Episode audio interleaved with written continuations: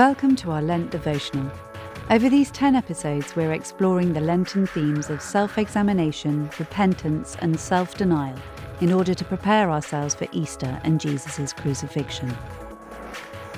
Today's Lent episode was written by Jacob Parton, and our reading is from Luke 13, verses 22 to 35. We pick up the Bible story with Jesus intently travelling to Jerusalem, where the cross awaits him. So, settle comfortably, try to imagine yourself in the story, and hear what God might be saying to you now.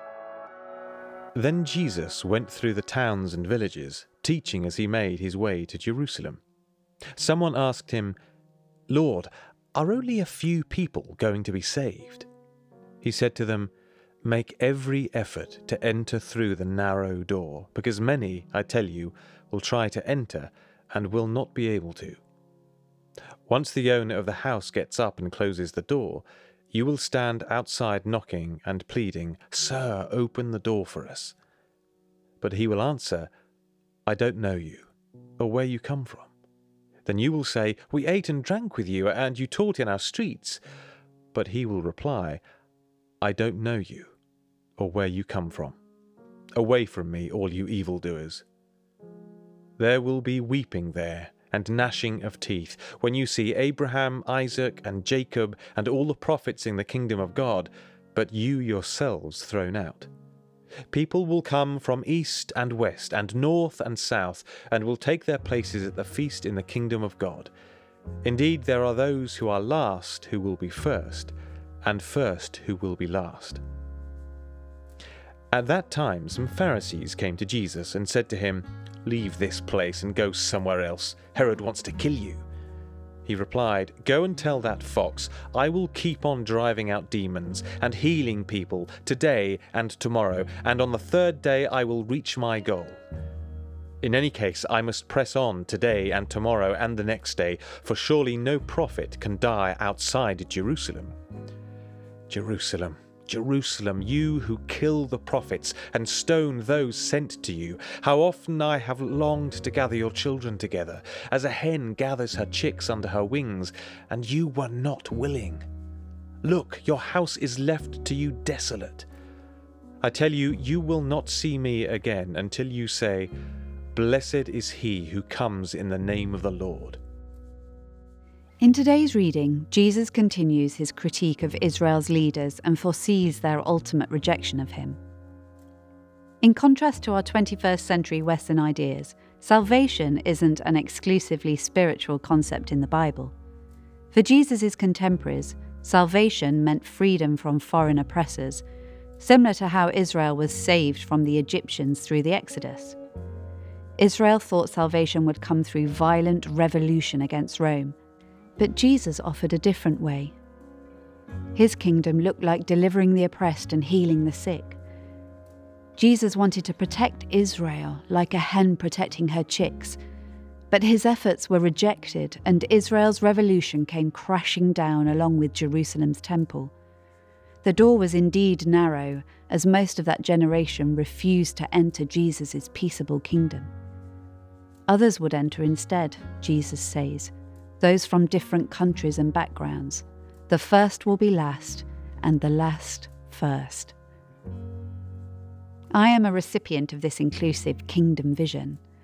I'm not someone with Jewish heritage, I'm a Gentile, but Jesus has accepted me into God's family.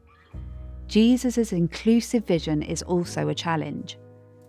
Growing up in Britain's education system, I remember being taught a very positive view of British history and thinking that the near global spread of English culture was a triumph.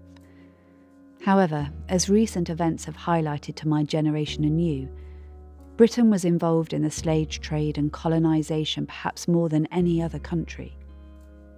It's hit home for me that racism is not at all a past problem for a different place. Racism is a current evil within our country's own borders our black and brown neighbours still face discrimination and exclusion today. To use Jesus' language, they've often been made to be last. During Lent, let's allow part of our self examination to be focused on how we have failed to make first those that our culture calls the last. We, myself very much included, need to repent of all those moments. And in seeking to truly turn around from that former direction, which is the meaning of repentance, we need to exert energy in opening doors for our black and brown neighbours. Jesus, help us to make those who are last first.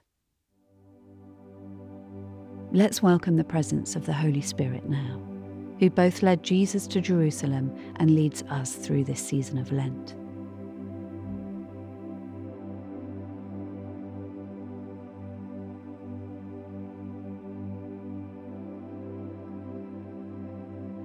Spend some moments in self examination, allowing memories to come to mind of when you might have missed an opportunity to make someone last become first. Ask for Jesus' forgiveness for those moments and receive his forgiveness as a gift. Ask the Spirit to change your heart to include those that our society and even the church has excluded.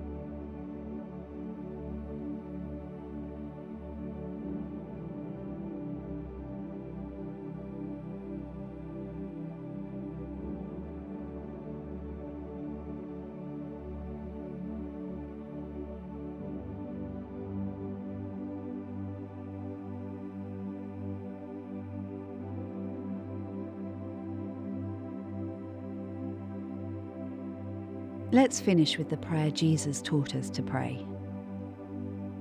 Our Father in heaven, hallowed be your name. Your kingdom come, your will be done, on earth as in heaven. Give us today our daily bread. Forgive us our sins as we forgive those who sin against us. Lead us not into temptation, but deliver us from evil. For the kingdom, the power, and the glory are yours now and forever.